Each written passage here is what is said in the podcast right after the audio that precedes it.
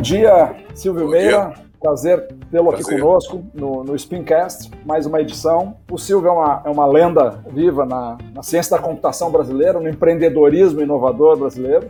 Eu fui pesquisar um currículo breve do Silvio e, e descobri que não existe. Os currículos do Silvio é, uma, é muito difícil a gente compactar. Mas enfim, o Silvio é, é, assim, é formado pelo ITA, é um, é um, cientista da computação, também fez seu doutorado na Universidade de Kent, foi um vencedor do prêmio Quem Faz a Diferença na Economia pelo jornal Globo e está incluído desde 2009 na lista dos brasileiros mais influentes. O Silvio tem uma obra acadêmica e tem uma obra como empreendedor e como fomentador de focos de inovação concretos e que são assim paradigmas, não só para o Brasil. Talvez o mais conhecido seja o Porto Digital do Recife, onde ele é o, o, o, chairman do board de gestão do, do, Porto Digital. O Silvio também é criador do, do César, que são bastante conhecidos para quem é da área. Mas o Silvio navega por muitos territórios. E nós preparamos aqui com o nosso grupo, Silvio, algumas questões mas eu queria começar por uma geral que foi provocada pelo Nelson Proença, que me disse hoje de manhã assim: eu vi ontem o Guedes falando que nós fomos atacados por um meteoro. Ora, o último meteoro que colidiu com a Terra acabou com os dinossauros. E viveram, então, a, houve a predominância dos, dos mamíferos. Depois desse, desse meteoro, quem acaba e quem vem? É uma questão de ordem geral, conceitual, mas eu queria te deixar falar livremente as primeiras palavras a partir dessa provocação e depois nós entramos a questões específicas. Legal. Eu não acho que a gente foi atingido por um meteoro. Eu acho que é muito mais, uh, talvez, complexo do que isso. O meteoro parte de um sistema físico. A gente foi atingido no sistema informacional da humanidade. Tem uma reflexão do Peter Drucker do fim da Segunda Guerra Mundial, ali naquele espaço entre 1945 e 1950. Peter Drucker foi um dos maiores teóricos globais de administração de empresas, de estratégia, de mercados, de sistemas regulatórios, de entendimento desse mundo de negócios. E ali no fim da Segunda Guerra, Peter Drucker disse que a energia acabou. A gente estava entrando na era da informação. E a era da energia tinha acabado, porque na era da energia tudo era mais. Era mais precisão, era mais rapidez, era mais pressão, era mais velocidade. Tinha um bocado de mais em cima de um contexto particular de energia, de você fazer bombas atômicas, centrais nucleares, aviões supersônicos. Tinha todos esses mais. Para isso você precisava. Você tinha chegado numa espécie de um fim também da engenharia física que onde você tinha que ter uma precisão de dispositivos que faziam ferramentas, de ferramentas que faziam dispositivos, por outro lado, para essas coisas todas se ajustarem e você criar certos tipos de vácuos e assim por diante, ou de pressões, por outro lado. E ele dizia que dali para frente a era da energia ia ser de refinamento do que estava estabelecido. E aí começava uma era da informação. A era da informação, segundo Drucker, e eu concordo totalmente com ele, se caracteriza pelo fato de que nós passaríamos a depender muito mais intensamente de sistemas biológicos. E sistemas biológicos também são baseados em energia. Mas só que esses sistemas, ao invés de usarem pressão, compressão, dutos, bombas e forças para movimentar, para distribuir, particular para processar energia, eles usam informação. E quando a gente olha para essa fala de Drucker lá atrás e progride para as descobertas é, da década de 50 é, sobre DNA e a evolução para 2000, para 2020, hoje para toda a história da computação e dos sistemas de informação, misturado com essa história da evolução da genética, da imunologia e assim por diante, onde é que a gente está hoje? A gente está hoje no seguinte: as duas principais, talvez, vertentes novas que apareceram na sociedade da década de 50 para cá são genética, imunologia e todas as consequências das descobertas nesse cenário de medicina e biologia e saúde e computação, sistemas de informação, sistemas em rede, é, celulares, mobilidade, internet das coisas, assim por diante. Essas duas coisas, por outro lado, elas são exatamente iguais. Se sistemas de informação são programas, são código sobre um substrato particular de silício modificado, Sistemas biológicos, sistemas vivos, ecossistemas, são código sobre um substrato de carbono. Então, o que foi que aconteceu, na minha opinião, nos últimos meses? Na verdade, já vem acontecendo há muito tempo, mas todos os ataques anteriores eram de menor porte. Esse é um ataque distribuído, ao mesmo tempo que concentrado, ele é agudo e grave ao mesmo tempo. O que aconteceu foi que o sistema operacional da humanidade foi atacado por um vírus e nós não temos um antivírus.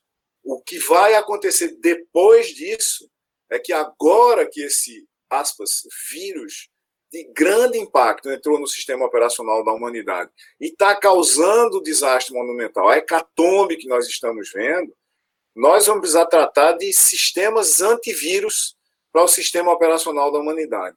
Se a gente fizer a conta, e obviamente não se faz contas com vidas humanas, mas se a gente avaliar, nós perderemos muito provavelmente centenas de milhares a milhões de vidas nesse episódio e dezenas de trilhões de reais e dólares, de qualquer moeda que você queira, nos prejuízos à economia e as consequências de desemprego, de imbalanços, de falta de é, estruturação nos sistemas socioeconômicos globais causarão a perda de outros tantos ou muitos mais milhões de vidas.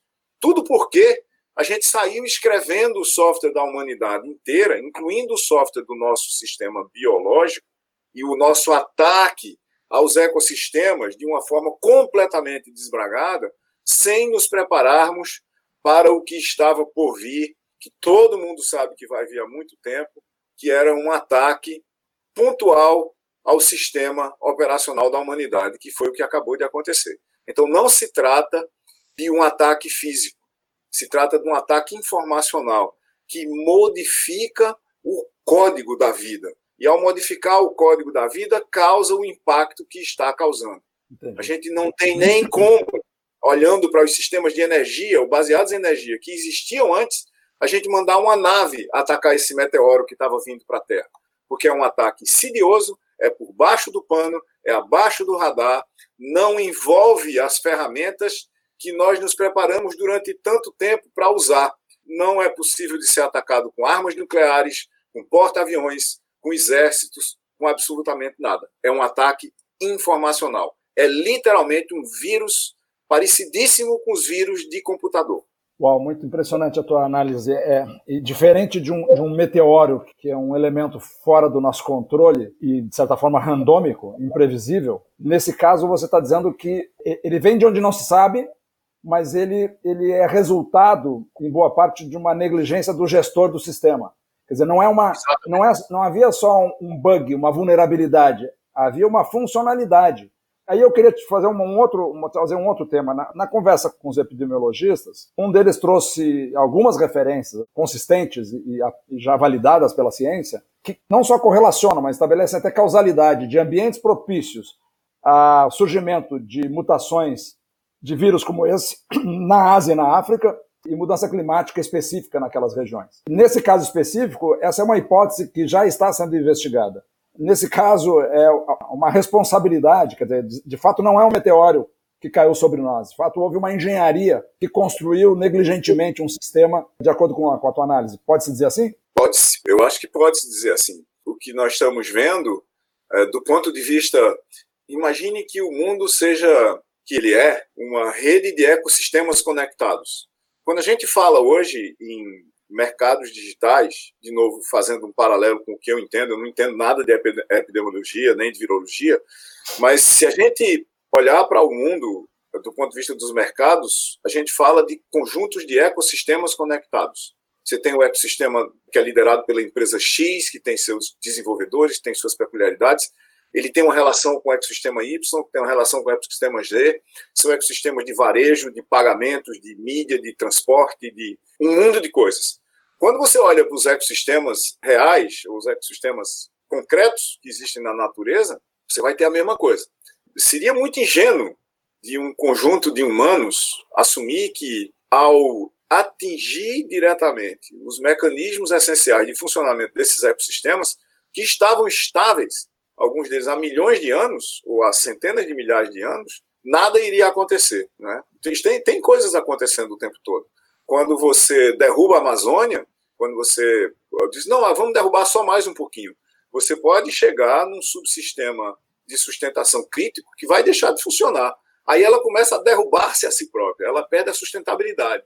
Essa mesma coisa existe em modelos de negócio, em modelos de negócio digitais, isso é estudado, é simulado a gente tem todas as simulações. Então, existe uma, uma coisa que a, as pessoas ficam se perguntando: como é que o regime de chuva está mudando no sudeste do Brasil? Se você estiver mudando o regime de cobertura e a atividade basal da, da floresta amazônica, tudo que está abaixo dela, que está no corredor de ventos de múltiplas altitudes que passa pelo Sudeste, vai mudar também. São ecossistemas conectados. Eu não estou parado aqui em Recife, isso aqui é fora do mundo, e eu controlo o que acontece ao meu redor. Então tem, uma, tem um conjunto de coisas que eu acho que vem acontecendo há muito tempo, e vários deles não têm volta. Nós estamos, é, se você quisesse assim, é, uma metáfora, talvez até carnavalesca, nós estamos num ensaio geral. Nós estamos num ensaio geral do que está para acontecer. O uhum. fato da gente ter parado o mundo inteiro para lutar contra uma pandemia não significa que a gente freou o aquecimento global. Ao mesmo tempo que a gente parou para lutar com essa pandemia, por exemplo, nos Estados Unidos, o governo liberou todas as ações da Agência de Proteção Ambiental, equivalente ao IBAMA de lá, para lutar, para lidar com emergências é, climáticas. Né? Não precisa fazer nada. Então, tem, tem forças que estão agindo em múltiplos subsistemas que me fazem acreditar que nós estamos unicamente vendo um ensaio geral de alguma coisa muito maior que vai acontecer, talvez em anos, em décadas ou em séculos. Se a humanidade não se preparar, a gente nunca vai ter aquele negócio. Bom, e o que, que vai estar acontecendo aqui no ano 30 mil? Nós só temos 5 mil anos de história, né? Só são 5 mil anos que a gente tem recordado é, nos, desde os tabletes de, de barro, ali no, no, crescente fértil, até onde a gente está hoje. 5 mil anos de história no planeta que tem bilhões de anos é muito pouco. Então a gente, a gente chegou para mudar muita coisa nesse planeta e muita coisa de uma vez. E mudar muita coisa de uma vez sem dar conta do nível de complexidade que já existia aqui quando a gente começou a intervir. O conjunto de intervenções que vem sendo feitas é, pela humanidade, sem a gente pensar e talvez durante muito tempo a gente não tivesse conseguido, não tivesse nem a teoria é, para pensar nisso, mas hoje a gente tem. Nós estamos à frente de sistemas complexos, extremamente complexos, cheios de contradições essenciais. Entre eles, alguns deles não se articulam normalmente, nem sem a nossa intervenção, é, como a gente passou a fazer a partir da Revolução Industrial, e isso leva a um universo que a complexidade, junto com contradições, cria problemas é, absolutamente caóticos para a gente tratar. Né? Então, você tem a conjunção de complexidade, contradições e caos. Caos aí tratado não como o, o caos que a gente pensa ingenuamente, mas o caos da teoria do caos. Nós precisamos olhar para um novo normal onde isso passa a ser o dia a dia. Contradições, complexidade e caos. Se a gente não conseguir entender onde foi que a humanidade se meteu, pode ser que a gente esteja cavando os fundamentos da nossa própria, talvez até exclusão do sistema planetário aqui. Isso, isso provoca. Bom, primeiro, assim, acho que você está estabelecendo aqui um, um, conceito articulado que está presente na vida de todas as pessoas que pensam sem simplismo o que nós temos pela frente agora. Uma das coisas que, evidentemente, está tá colocada agora é o desafio aos cientistas. Né? Eu, eu, li outro dia um artigo do Nicholas Christakis, que é o epidemiologista de chefe em Yale, e que tinha acabado de escrever um livro sobre a natureza da sociedade humana, uma, uma nova utopia chamado Blueprint, que o, o Bill Gates identifica como o, um dos três livros mais importantes que ele leu aí no, no ano passado. Christakis é um, é um, cientista respeitado e o que ele diz assim, a perplexidade que todos estão na ciência estão sentindo agora, porque acabou o expert. Aquele cara que, bom, eu sou um bom economista, então eu consigo prever como a economia vai retomar, qual vai ser a queda do PIB esse ano. Se você não entender, não, não entender quando é que se levanta a quarentena, a tua projeção econômica não tem uma, um controle de uma variável decisiva. Da mesma forma, o sujeito que prescreve um lockdown porque é o correto do ponto de vista epidemiológico, quando você não tem informações, quando você não tem capacidade de testagem, como é o nosso caso agora, se ele não computa o impacto da economia ou da falta de atividade econômica na epidemiologia, ele também vai estar falando para a sua corporação, mas não para a sociedade. Então, assim, é, parece que todos nós ficamos menores do, do que o tamanho da, da bronca que a gente ajudou a construir. E aí, Silvio, e aí entram ainda os fazedores de ruído, que são majoritários, aparentemente, nos espaços digitais. Os mesmos perfis que negavam a pandemia, um ainda nega até o domingo passado, são os perfis que negam a mudança climática e que querem. Tem um, um, uma, uma, uma dificuldade da boa ciência da conta e ainda tem a boa ciência contra o obscurantismo.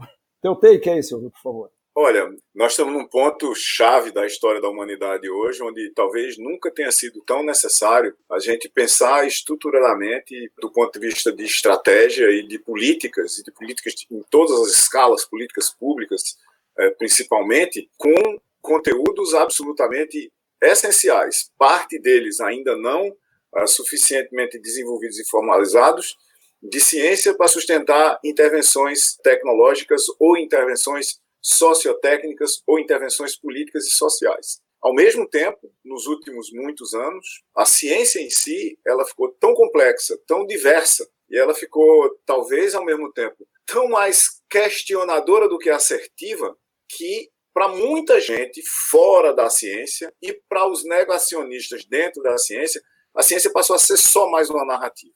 Então, quando você você menciona o fato de que existe uma certa superposição, não é só uma superposição, é uma interface que suporta e se ajuda e se movimenta em conjunto entre os negacionistas do clima e os negacionisras da pandemia ou das técnicas um suporte científico para combater a pandemia, seja, sejam elas do ponto de vista econômico, epidemiológico, de suporte psicológico ou o que mais for para as pessoas, o que, que a gente vê?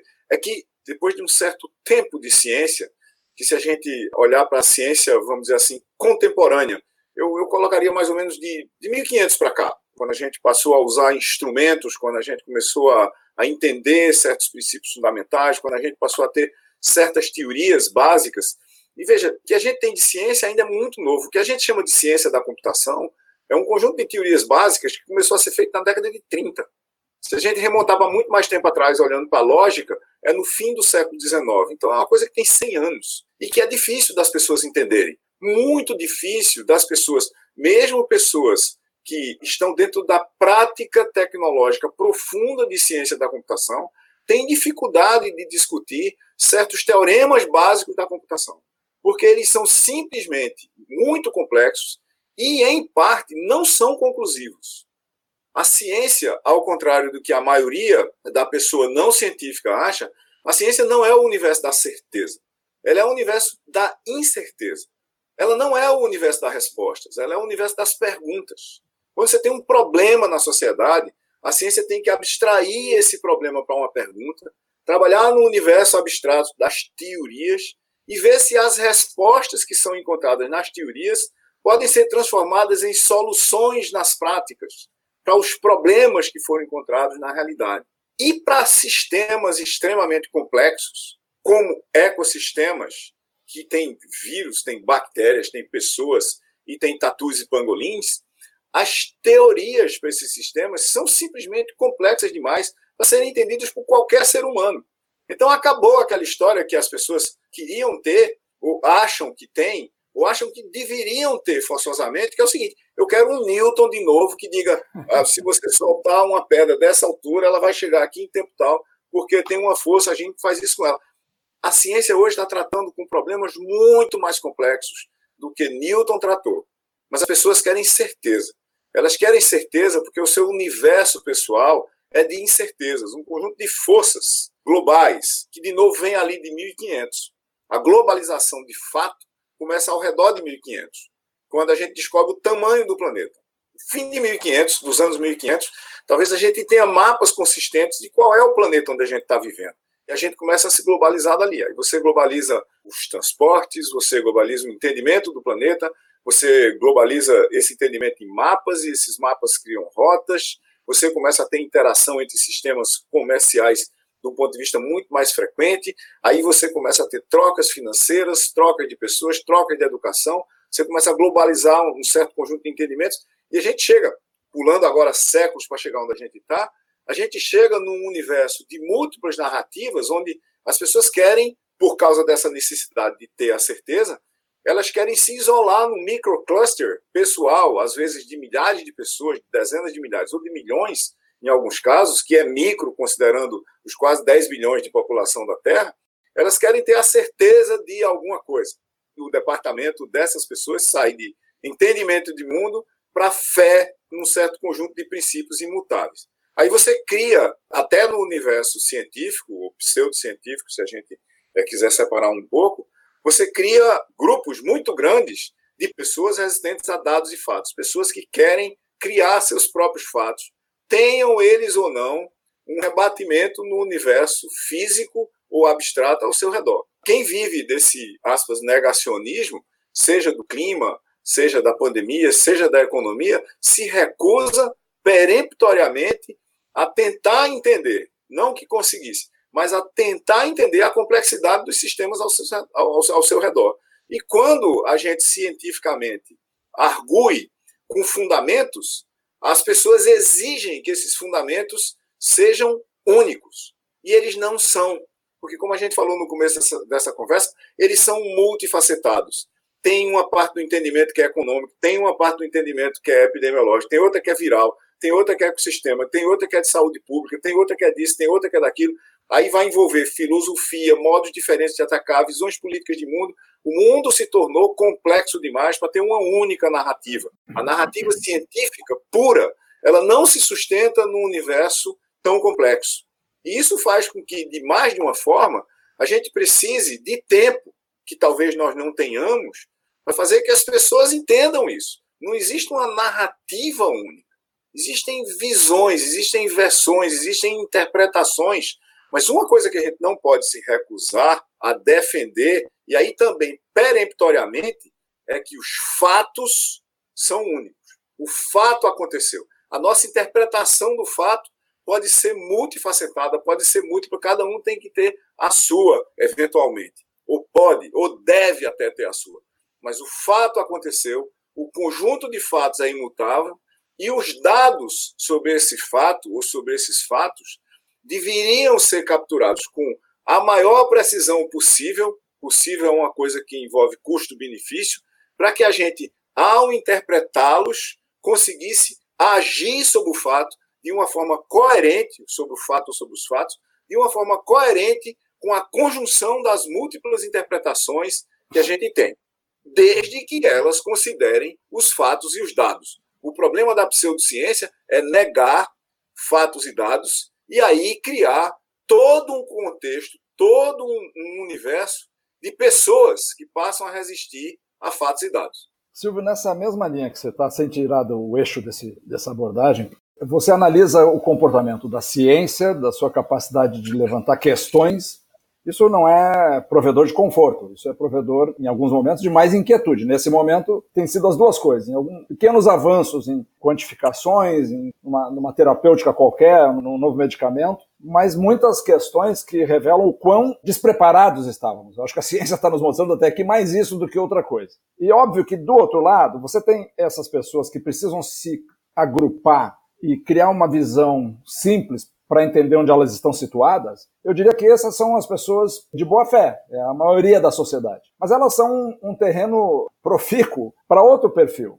Por exemplo, eu outro dia, numa conversa com um empresário super uh, sofisticado, e ele foi categórico e me, me a informação, aspas, de que todo o problema da pandemia na Itália vinha da indústria têxtil que por sua vez era alimentada por uma força de trabalho de 200 mil trabalhadoras chinesas que haviam migrado, porque os chineses querem comprar moda italiana, mas querem que ela tenha o ar italiano, não fabricar na China. E daí então exportaram trabalhadores. Pronto, está explicado, a culpa é dos chineses. E aí, bom, eu, eu antes de, de redarguir, eu fiz questão de ouvir os epidemiologistas. E o ponto é que certamente qualquer mobilidade de gente é relevante para a aceleração da curva num país desatento. Mas existem 10 milhões de turistas naquela região da Itália, nesse mesmo período em que tinha 200 mil trabalhadores. Então elas têm um, alguns avos de responsabilidade, talvez. Mas, curiosamente, o mesmo provedor da informação não soube me responder por que, que a curva na Espanha, já uma semana atrás, era exatamente a mesma curva da Itália. Mas ele provê aquela informação, ele divulga aquela informação, então, acho que daí já entra uma outra coisa, é um obscurantismo disciplinado, profissional e curto prazista, porque no fim das contas ele tá, vai pagar a mesma conta, os descendentes deles. Então, acho que tem uma certa perversão da elite que tem uma responsabilidade aqui entre nós, e nesse sentido, eu queria já conectar com, com esse ponto da elite, sabe? Ontem eu assisti uma entrevista do governador da Califórnia, Gavin Newsom, assim, desafiando muito a, a imobilidade do governo federal americano. E aí ele diz assim: aqui é diferente na Califórnia, porque eu tenho o privilégio de ser governador da Califórnia, é a quinta economia do mundo. E eles, nós recebemos 170 respiradores há três dias atrás do governo federal que vieram com defeitos. Eu dei um telefonema em uma empresa, 24 horas, consertou os 170 e está aqui, está funcionando. Essa é a elite da Califórnia, ele falou.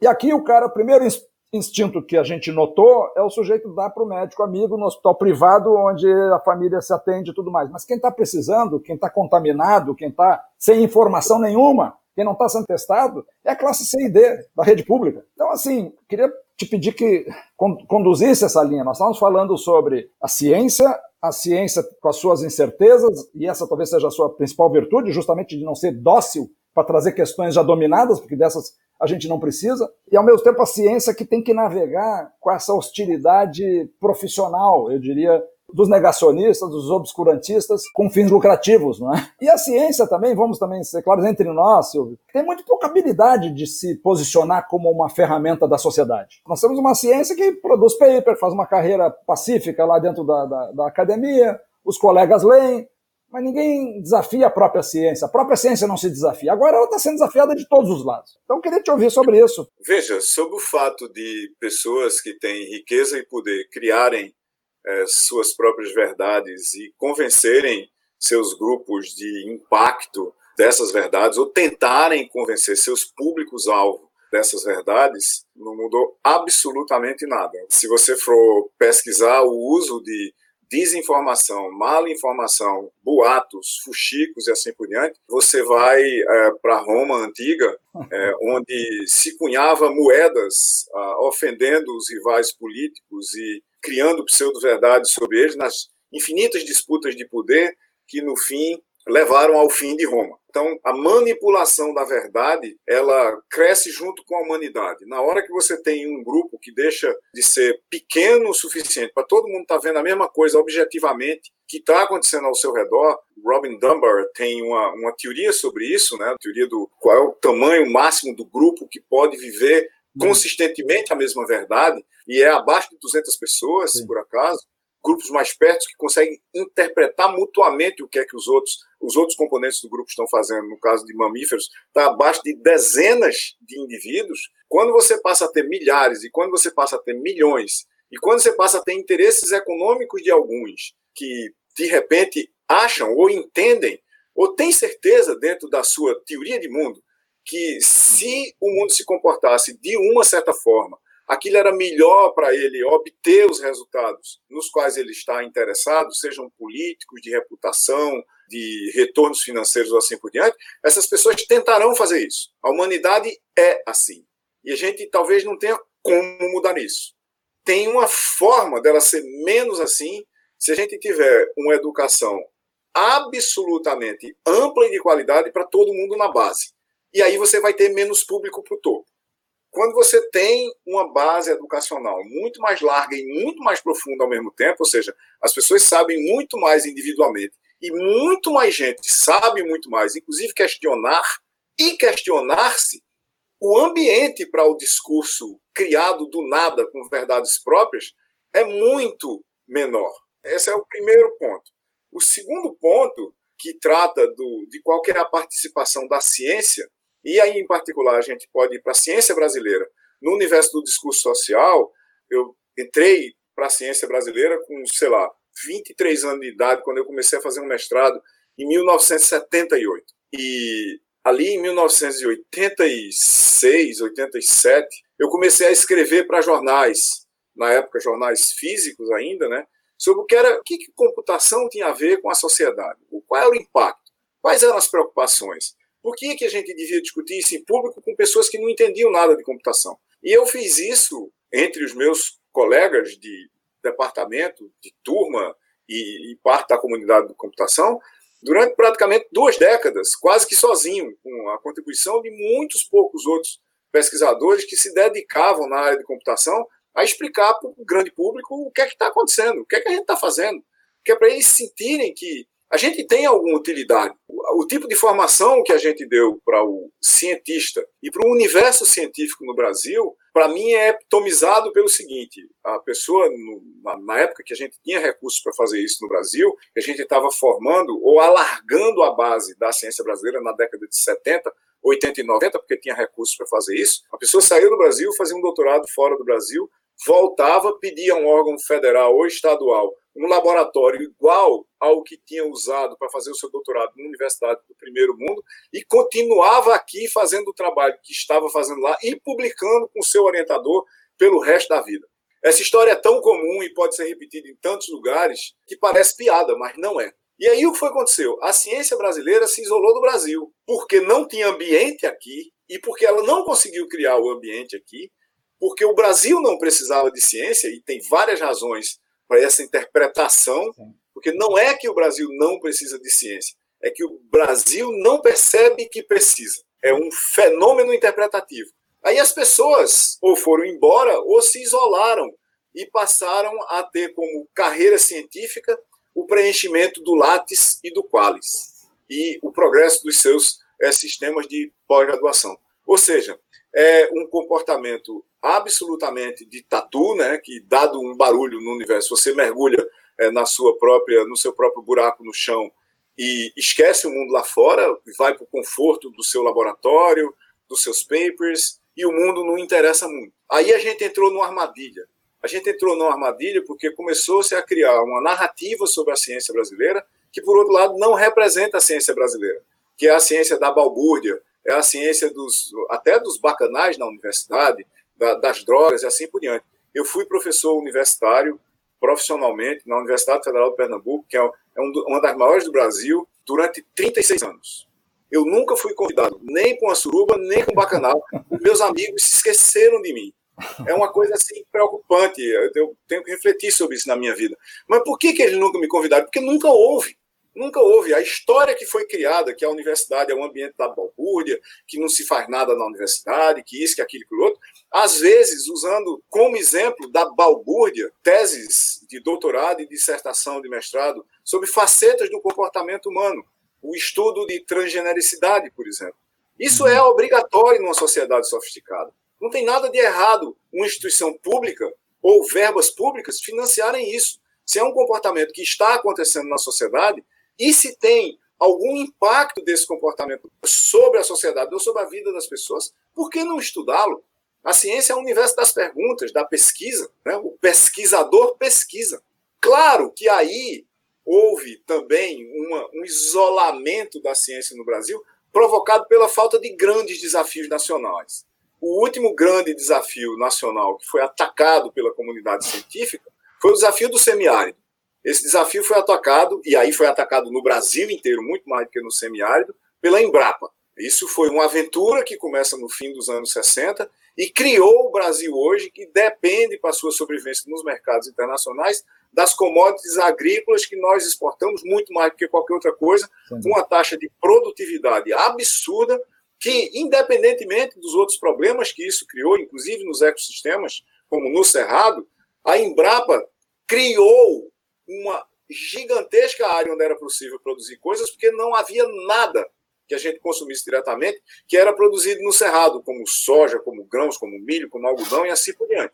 Esse foi um esforço científico que virou tecnológico, que virou de inovação e que virou de empreendedorismo. As grandes empresas nacionais e internacionais que hoje estão no Cerrado com suas grandes plantações, sistemas de suporte a elas, sistema de processamento de alimentos, de proteínas e assim por diante, elas existem porque começou lá atrás com um grande desafio nacional. Tinha havido outros desafios nacionais do mesmo porte. Por exemplo, no, lá na década de 60 também, teve o desafio da poliomielite. A poliomielite era endêmica no Brasil até a década de 60 e no começo da década de 70. Um grande desafio nacional, científico, tecnológico, institucional, de produção e aplicação de vacinas, que envolveu política pública verdadeiramente nacional, que acontece no país inteiro, eliminou a polio no Brasil. Isso foi um desafio primordialmente científico no começo, de estudar o que era que estava acontecendo. As mesmas pessoas que negam a ciência, que negam essa dúvida científica que é absolutamente necessária e fundamental no universo do entendimento do mundo, elas são as primeiras hoje a gritar aos quatro cantos que os cientistas precisam desenvolver uma vacina urgentemente. Mas como? Se eles foram negados recursos, laboratórios, contexto, desafios nos últimos anos. O que a gente tem no Brasil à exceção de alguns poucos estados que continuaram tendo a capacidade de financiar uma pesquisa, um universo de pesquisa, um substrato de ciência autóctone sendo feito lá, tirante alguns poucos estados, a ciência brasileira vive a míngua, não é de hoje, não é um problema desse governo, é de décadas.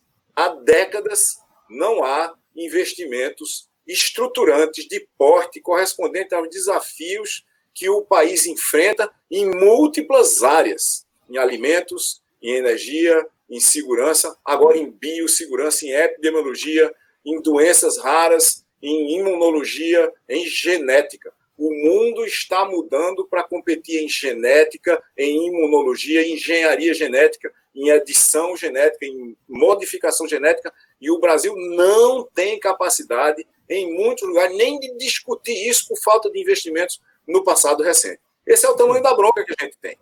Silvio, queria estender de novo a partir do teu panorama. Você está falando aqui de, de, desafios nacionais ou internacionais, no caso da polio. O desafio da, da, do cerrado, do, do semiárido brasileiro, tem uma, uma, uma, certa analogia com, com a origem do, do Silicon Valley, inclusive, com os desafios da indústria militar. Agora, lá, o que se viu é que essa germinação provocada, exógena, como um, um carbono que pode virar um diamante, um pedaço de carvão, ela, ela virou diamante. E você tem, então, um moto próprio, você tem uma cultura de realização, de invenção, de desafiar. Fronteira entre ciência e aplicação é, é, é muito tênue. Eu sempre digo assim, o, o, cientista que você encontra numa universidade de ponta americana, ele tem 40 anos de idade como cientista e 40 anos de idade para discutir modelo de negócio. Nós não temos isso aqui. O nosso padrão aqui, você vai falar com, com um modelo de negócio com, na média, um excelente cientista, do ponto de vista de publicação, impacto, etc., e tem 12 anos de idade. É uma, é uma observação que eu faço como, como alguém que tem que estar tá em contato com a originação de bons negócios para poder levar adiante a sua, sua atividade. Isso me parece que é uma dimensão mais autóctone da, do nosso cientista, muito por conta desse ensimismamento, tipo tatu que você está falando, mas eu estou falando isso assim porque o sonho que nós nutrimos com todas as condições dadas para o nosso país, de população, conflitos, digamos assim, mais assimilados do que em outras sociedades mais desenvolvidas, a ausência até aqui de fenômenos de catástrofes nacionais, etc., etc., sempre nos dão essa sensação de que a gente podia estar fazendo muito mais, muito melhor. Nesse sentido, a gente tem diante de nós uma economia pouco resiliente internacionalmente, com poucas trocas e totalmente dependente das commodities que você mencionou aí. Então, assim, a função da ciência, o desafio da ciência, é a função que você já falou, os grandes desafios nacionais, as grandes cruzadas de geração de impacto e benefício à sociedade, mas também de, de impacto nessa matriz que é um teto baixo para uma sociedade com os potenciais da brasileira. Eu estou te falando isso porque eu sei que esse é o território, não é o que você falou até agora na nossa conversa aqui no podcast, mas a tua vida é de, de alguém que fomenta esse empreendedorismo de base tecnológica. E alguém que começou a plantar isso quando ninguém estava atento a isso. E ao mesmo tempo, quando você vê aí os panoramas sobre o futuro do Brasil pós-crise, você vê lá esses painéis XP, é o cara que produz aço, uma indústria que funciona do mesmo jeito há 100 anos. Você tem lá o cara de bancão. Você pega a economia americana, nos últimos 10 anos, ela trocou 100% das empresas líderes. A China trocou 80%, todas para empresas de base digital. A nossa não trocou nenhuma. Então, assim, esse desafio, me parece que todo mundo agora está discutindo política econômica, renda emergencial, faz todo sentido. Nós precisamos manter a sociedade resiliente para logo ali adiante. Mas o logo ali adiante, eu sonho que não seja manter e reproduzir a estrutura das commodities, das instituições paquidérmicas, da burocracia estatal inanimada, que desconhece o que vai pelo mundo. Esse é um tema de, de que eu acho, tá? eu não consigo ver ninguém mais habilitado para puxar essa responsabilidade para si do que os cientistas. E aí, nesse sentido, eu acho que sim, não faço uruba, acho que não faço uruba mesmo. Talvez até se fizesse fosse um pouco mais irreverente. Mas acho que tem uma certa passividade, assim, sabe? Eu tenho muitos amigos nessa área da ciência, eu tenho muito respeito, e eu acho que eu sou um, um chato, porque eu acho que eles podem dar muito mais. Eles, podem, eles vão precisar se reinventar para ter a função de mudança que a gente precisa. Tá? E como eu estou vendo pessoas que estão na chuva, muito antes da, da, dessa coisa, como é o teu caso, então, assim, mais gente tem que vir para esse front para ajudar vocês. O que, você acha? Tem, mas esse é um problema institucional também, né? Vamos comparar do jeito que você estava comparando, tá certo? Eu não acho que é a comparação que a gente tem que fazer. Silicon Valley e alguma coisa no Brasil. Israel, então. Silicon Valley, ao contrário do que a maioria das pessoas pensam, é um ambiente guiado por recursos de investimento de risco. Então, é o investimento de risco no Silicon Valley que criou o um ambiente de saída para um ambiente de partida que era o financiamento do Ministério da Defesa, financiamento massivo do Ministério da Defesa dos Estados Unidos e do Ministério de Energia também, que criou a indústria de eletrônica, Fairchild, Intel, as primeiras empresas que saíram daí e que criaram esse espírito tinham um propósito dual, que é a mesma coisa que as pessoas chegam às vezes de por que a gente não faz a mesma coisa que Israel faz? É porque Israel tem um propósito dual no processo de fomento à ciência e tecnologia para o grande desafio nacional. Se nos Estados Unidos o grande desafio nacional era liderar lá na partida uma corrida armamentista que precisava de eletrônica para ter armas de alta precisão, o desafio de Israel, comparativamente, é manter-se independente em todos os aspectos. Para manter-se independente em todos os aspectos, ele não pode confiar que certos provedores de certos instrumentos e serviços e produtos vão, na hora que ele precisar, fornecer esses insumos para ele. Então, ele investe nisso. Mas investe como? Não vê. Todo investimento que você fizer dirigido à defesa e sobrevivência, ele tem que ter necessariamente um spin-off que vai para o mercado privado. Ah. A gente nunca conseguiu fazer isso no Brasil, tá certo? O investimento em defesa no Brasil, investimento nos sistemas brasileiros de defesa, ele nunca levou isso em conta. Ele sempre foi fechado para dentro do Ministério da Defesa, totalmente sigiloso. Os spin-offs foram aleatórios, não eram parte de um processo, de um método. Mesmo os spin-offs do esforço da Embrapa, veja, o esforço que a gente estava mencionando, que a gente podia chamar o esforço para tornar o Brasil independente do ponto de vista alimentar, que virou numa independência que tem um surplus, e o Brasil virou um fornecedor global de commodities agrícolas, quando você vai ver os principais fornecedores de insumos tecnológicos, seja de sementes, defensivos, equipamentos assim por diante, para esse esforço hoje, não tem nenhuma empresa brasileira. E não tem por causa de um problema que acho que há de fundo no planejamento desses desafios no Brasil, que é um problema filosófico. O Brasil se acha um grande país com um grande mercado e pensa, desde a época de Vargas, em substituição das importações. Quando você pensa em substituição das importações, você nunca pensa no mundo, você pensa no Brasil. E você pensa em resolver o problema do Brasil, aí ajudado por uma rede muito grande de entendimentos, desentendimentos e poderes distribuídos na iniciativa privada, no setor público e nas universidades, você cria barreiras contra a competição vinda do exterior para o Brasil. Essas barreiras, algumas delas, resistem por décadas.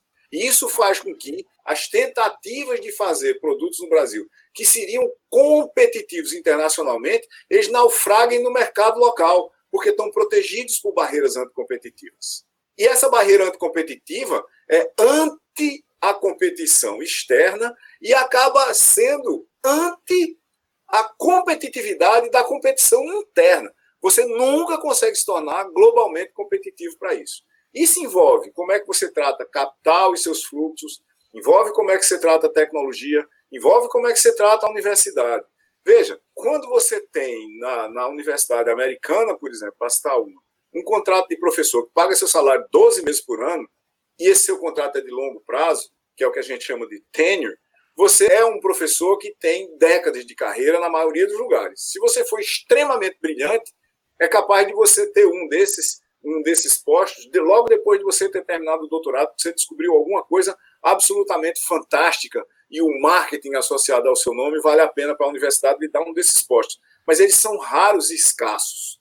A maioria dos professores das universidades americanas, para começar a bater o centro, nas áreas de tecnologia, trabalha com um contrato de nove meses. Você só tem contrato na época que tem aula. Você sabe disso, todo mundo sabe disso. Aí você pergunta: o que é que você faz quando não tem, quando tem aula na universidade? Você é obrigado a ir para a empresa. As empresas têm summer tracks, summer jobs, summer qualquer coisa, para pesquisadores com doutorado, onde eles vão trabalhar nos problemas das empresas. E aí você tem uma outra mudança. Você tem que olhar para o mundo de uma outra forma. O Martin Varsavsky, que é um empreendedor e hoje um capitalista de risco argentino que mora na Espanha, tem empresas nos Estados Unidos, é um investidor global. Uh, ele, há 20 anos mais ou menos, ele publicou um texto que é absolutamente basilar sobre a história. Um texto curto, onde ele dizia o seguinte: por que é que quando a gente faz uma coisa na América Latina, e ele incluiu o Brasil nesse rolo, elas nunca se tornam globais? E por que é que quase tudo que é feito a partir do Silicon Valley ou de Israel se torna global? É o seguinte, na opinião de Varsavsky, com quem eu concordo completamente é que quando um empreendedor em Israel ou no Silicon Valley, e hoje em muitos outros lugares do mundo, em Londres, no caso do sistema financeiro, na China, para hardware, ou mobilidade, ou quase qualquer outra coisa, no Japão, para fábricos e biotecnologia assim por diante, quando ele olha para um problema qualquer, ele faz a seguinte pergunta: o mundo tem esse problema? Se o mundo tem esse problema, como é que eu posso começar a resolvê-lo a partir do lugar onde eu estou? Eu tenho um mercado de base onde eu posso testar esse problema perto de mim? Porque se eu não tiver, vai ser muito difícil fazer isso. Mas o empreendedor brasileiro e o cientista brasileiro não pensam assim. O investidor de risco brasileiro raramente pensa assim, porque o contexto não é para pensar assim.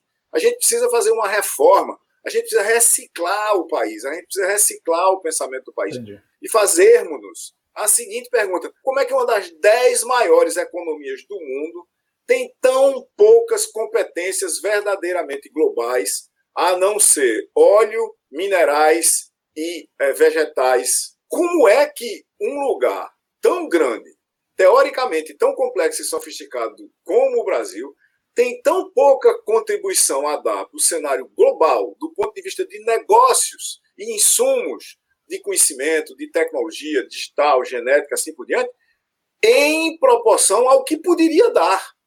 O Brasil tem 210 milhões de habitantes tem milhões de alunos nas universidades, tem um sistema educacional gigantesco, mas isso precisa de tempo para mudar. Quando as pessoas às vezes perguntam para mim, como é que a gente fez o Porto Digital?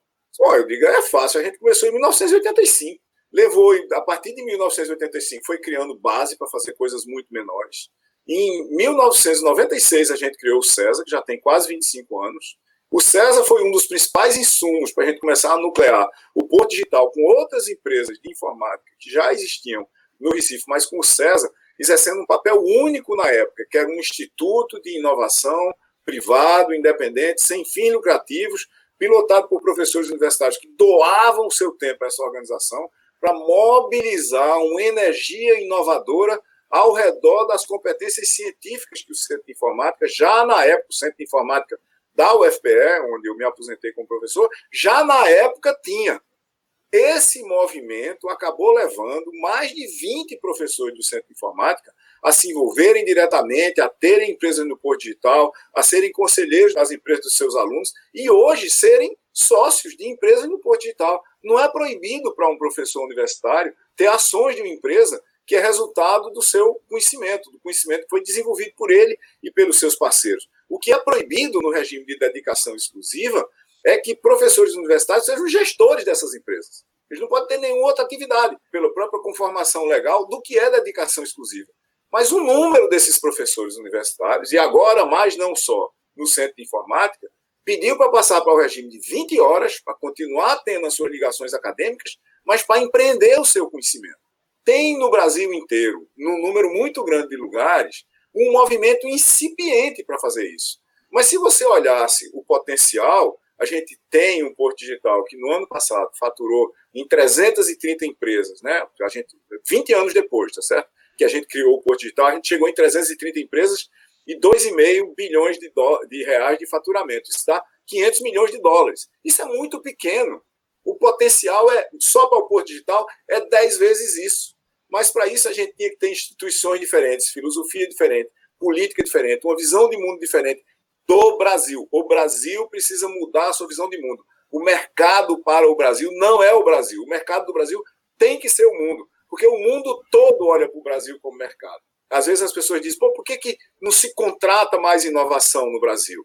É porque tem pouquíssimas empresas brasileiras de alcance global.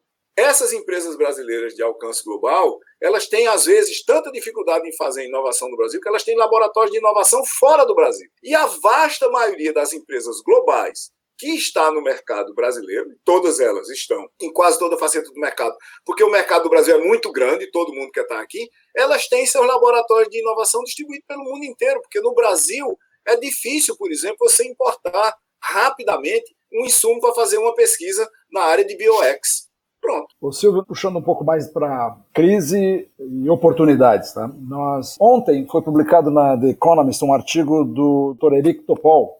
Bom, uh, o, o, tema que ele trouxe foi a, a, emergência agora, em tempo de guerra, da, da telemedicina, da prestação de serviço remoto de saúde. Nós, até duas semanas atrás, tínhamos uma sucessão de emperramentos pelo Conselho Federal de Medicina. O Brasil sempre na sua batida, como você falou. Quer dizer, a gente olha para o nosso mercado, a gente tem soluções olhando para nós, e nós somos menos de 2% do PIB mundial. Então, assim, Isso. você querer apostar no empreendimento que só tem cabimento nesse mercado regional pequeno e imaginar que vai ser endossado por um grande fluxo de gente tentando tomar risco com você, Capital de risco é de risco em qualquer lugar. Numa condição Sim. dessas, ele é quase suicídio. Então, assim, o que o Eric Topal traz é uma, uma luz, porque, embora ele, ele, ele, seja um sujeito totalmente alinhado com as melhores inovações da medicina, ele acha que a medicina ainda é aquela que você.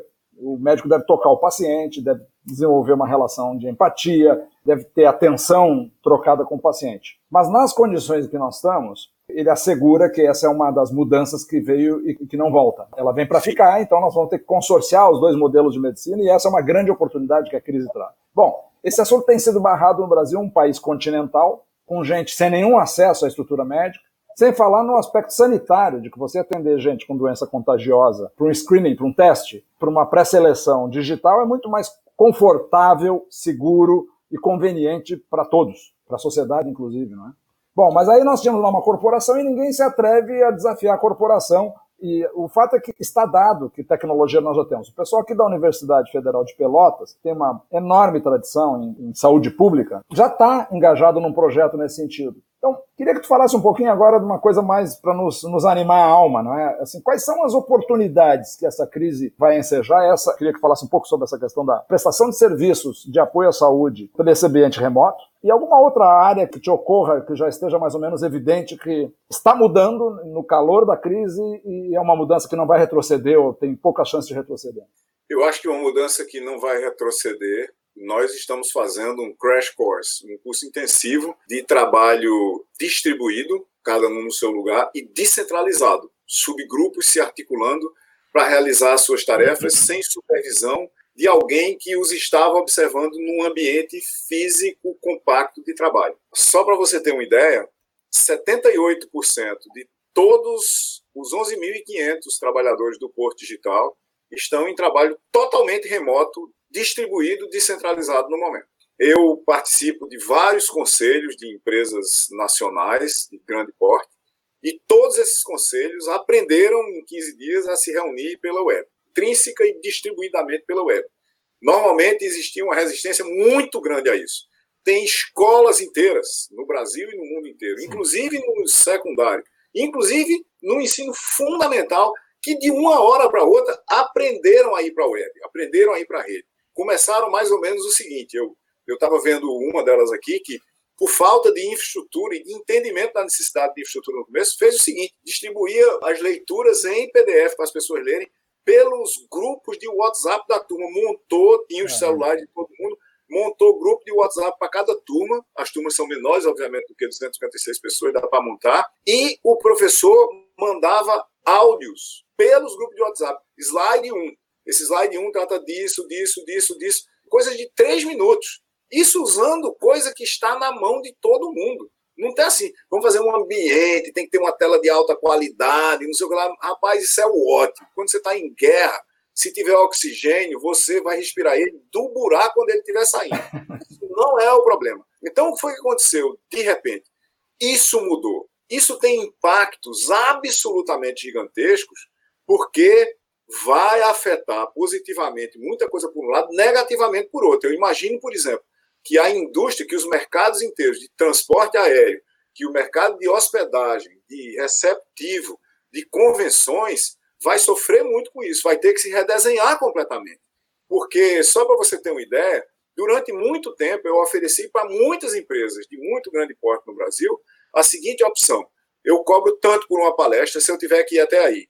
Mas se você quiser, eu dou ela de graça a partir da minha casa, onde eu estou agora conversando com você. Ninguém aceitou isso. Para não dizer ninguém, uma instituição pública uma vez aceitou isso. Queria me contratar para eu ir para um determinado lugar.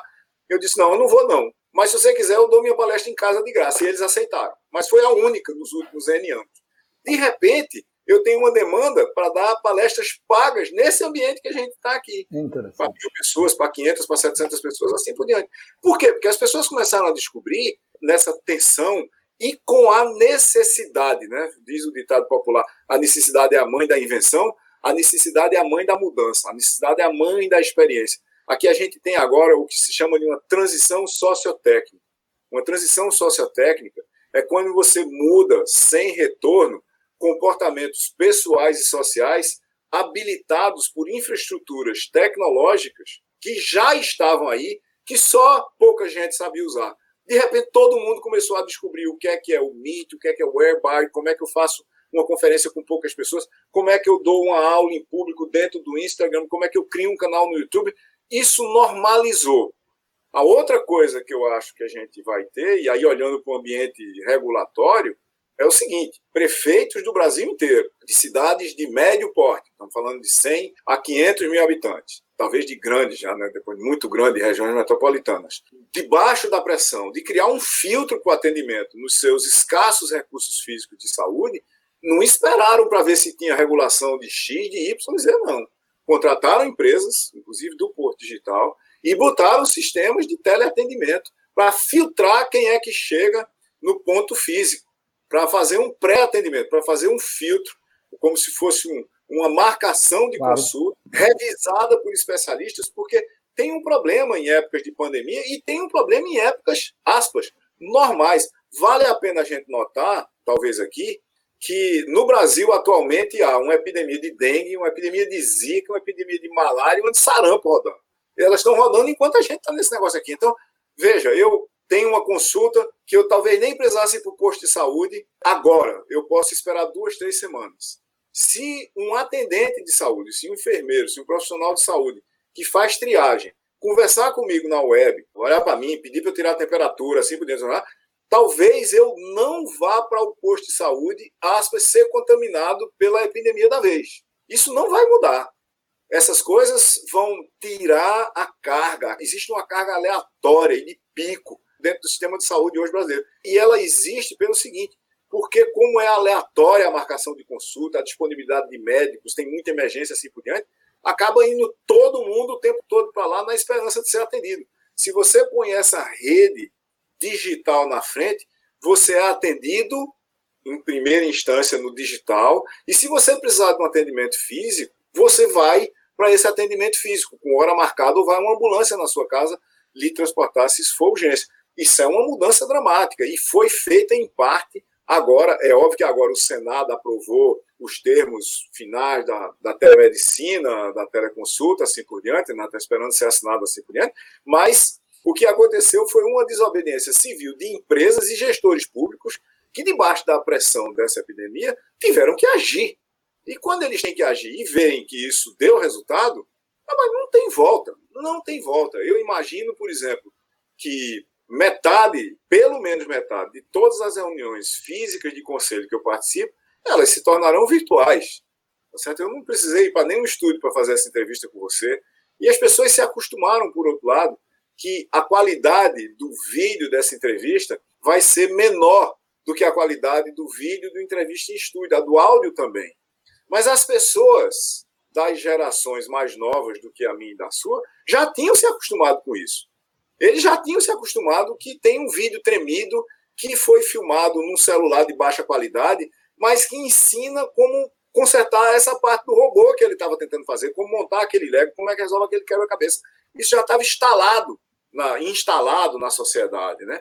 E instalado numa geração mais nova do que a nossa, em gerações mais novas do que a nossa, e em alguns clusters da nossa geração. Agora generalizou de novo como um vírus. Vou te dar um exemplo, Silvio, nessa linha. A semana passada me apresentaram, obviamente, remotamente, um modelo de negócio que é de segunda opinião para médicos.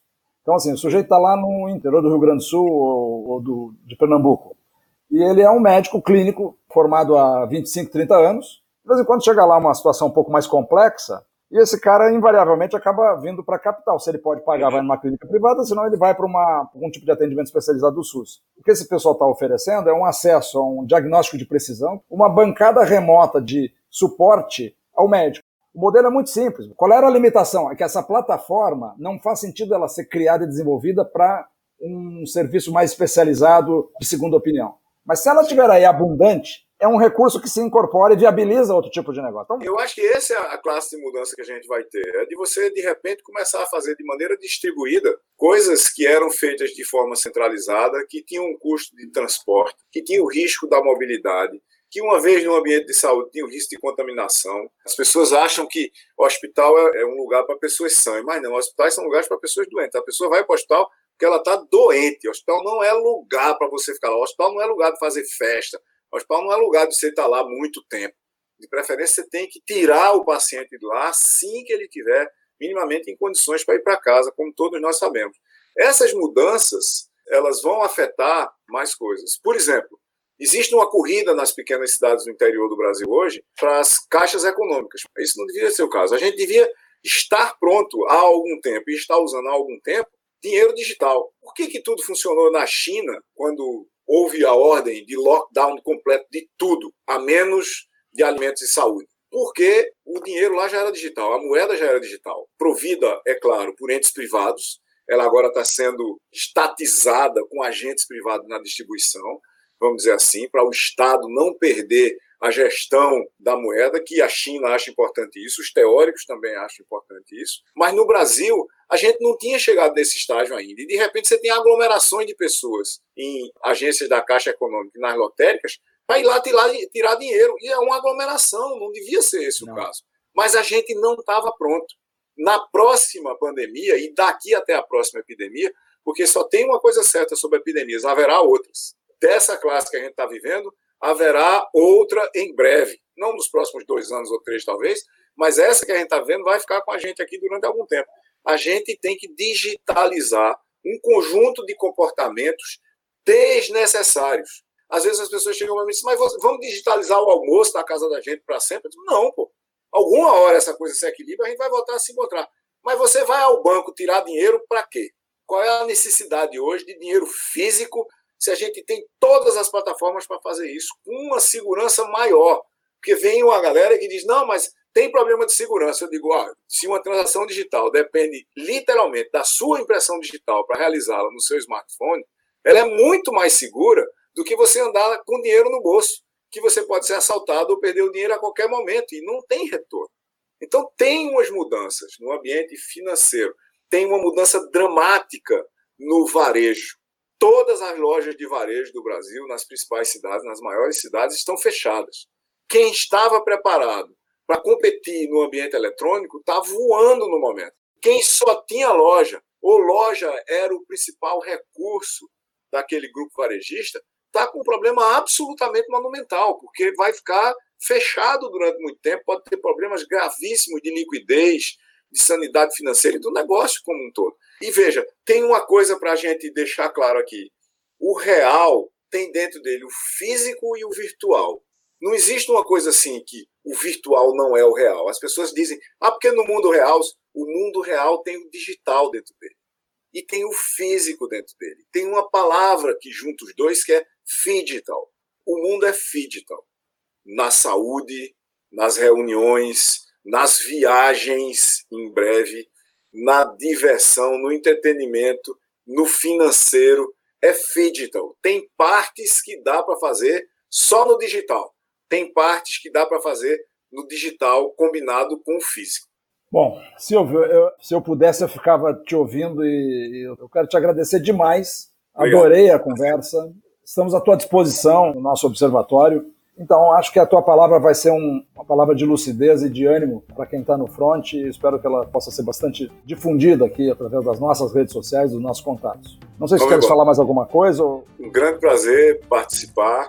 Eu queria deixar como palavras finais um conjunto de três pequenas frases de Ariano Suassuna, que, como eu, nasceu é lá em Taperoá, numa pequena cidade do interior do estado da Paraíba de 12 mil habitantes. Ariano dizia sobre o futuro e sobre qualquer coisa que o otimista é um tolo, porque ele acha que tudo vai acontecer sem a participação dele, vai tudo se resolver e ele não precisa fazer nada. Então isso é tolice, não vai ser assim. O pessimista, por outro lado, é um chato, Porque ele passa o tempo todo dizendo que, independente do que a gente fizer, inclusive ele, vai dar tudo errado. E eu concordo com o Ariano quando ele dizia que o bom mesmo é ser um realista esperançoso. É a gente ter noção clara e concreta do tamanho do desafio que a gente está enfrentando e vai continuar enfrentando por muito tempo. E dentro desse entendimento realista do mundo, a gente ter a esperança de o que a gente vai fazer, apesar de não resolver tudo, não será em vão. Essa é a minha mensagem. Maravilha, sensacional. Silvio Alegria, muito obrigado, viu? Grande prazer. Até a próxima. Tchau, tchau.